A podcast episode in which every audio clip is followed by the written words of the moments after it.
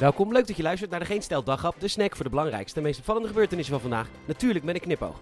Met vandaag weer eens de Belastingdienst, weer eens de NS en de vloek van de bever. Mijn naam is Peter Bouwman, dit is het nieuws van maandag 21 februari.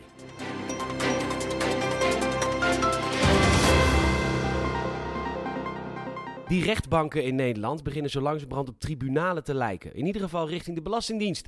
Niet gek ook, want de dienst doet echt alles fout wat er maar fout kan gaan. En daar kan de Belastingdienst dan weer weinig aan doen, maar de wetgever des te meer. Eerst was er de illegale spaartax, wettelijk niet goed geregeld. En nu fluit de rechter de Belastingdienst terug omdat ze ondernemers dwingen een softwarepakket te kopen. Vakbekwame IT'ers werken er niet en dus wordt er gebruik gemaakt van een extern programma genaamd e-herkenning. En de kosten voor deze incompetentie werd doorberekend aan de belastingbetaler. En dat mocht niet en nu gaan heel veel ondernemers geen aangifte doen, omdat de wet niet klopt. Nu is er gelukkig een wet die de wetgever verplicht dat wetten moeten kloppen, maar helaas, die klopt ook niet. Sony stopt dan eindelijk met de samenwerking met Leo Kleine. Kijk je vriendin in elkaar slaan op Ibiza. Ja, dacht Sony, dat is de roes van een vakantie. Je bent er even lekker uit en dan wil je in een euforische bui ook wel eens de tanden uit je vriendin slaan. Kleine heeft zelfs een album gemaakt over die heerlijke VK. En Sony bracht die gewoon uit, naar eigen zeggen, omdat ze dat contractueel moesten doen. Die verdomde kleine lettertjes. Artiest behoudt recht op uitgave platen na het achter de wasmachine hoeken van diens partner.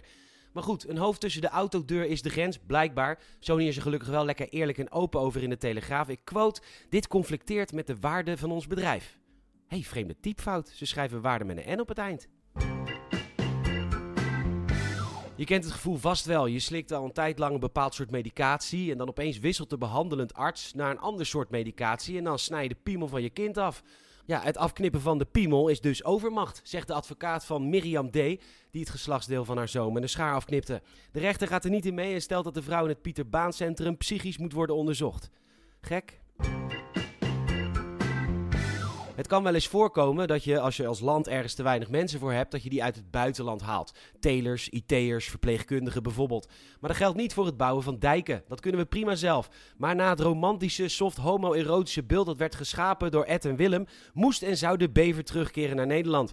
De bever verdween in 1826 en ja, sindsdien is er in dit land nogal wat gebeurd. Een watersnoodramp, een dijk of wat. En dus vonden mensen het een goed idee om ze opnieuw te introduceren en nu zijn er 5000. En allemaal graven ze holen in dijken en dat is enorm gevaarlijk.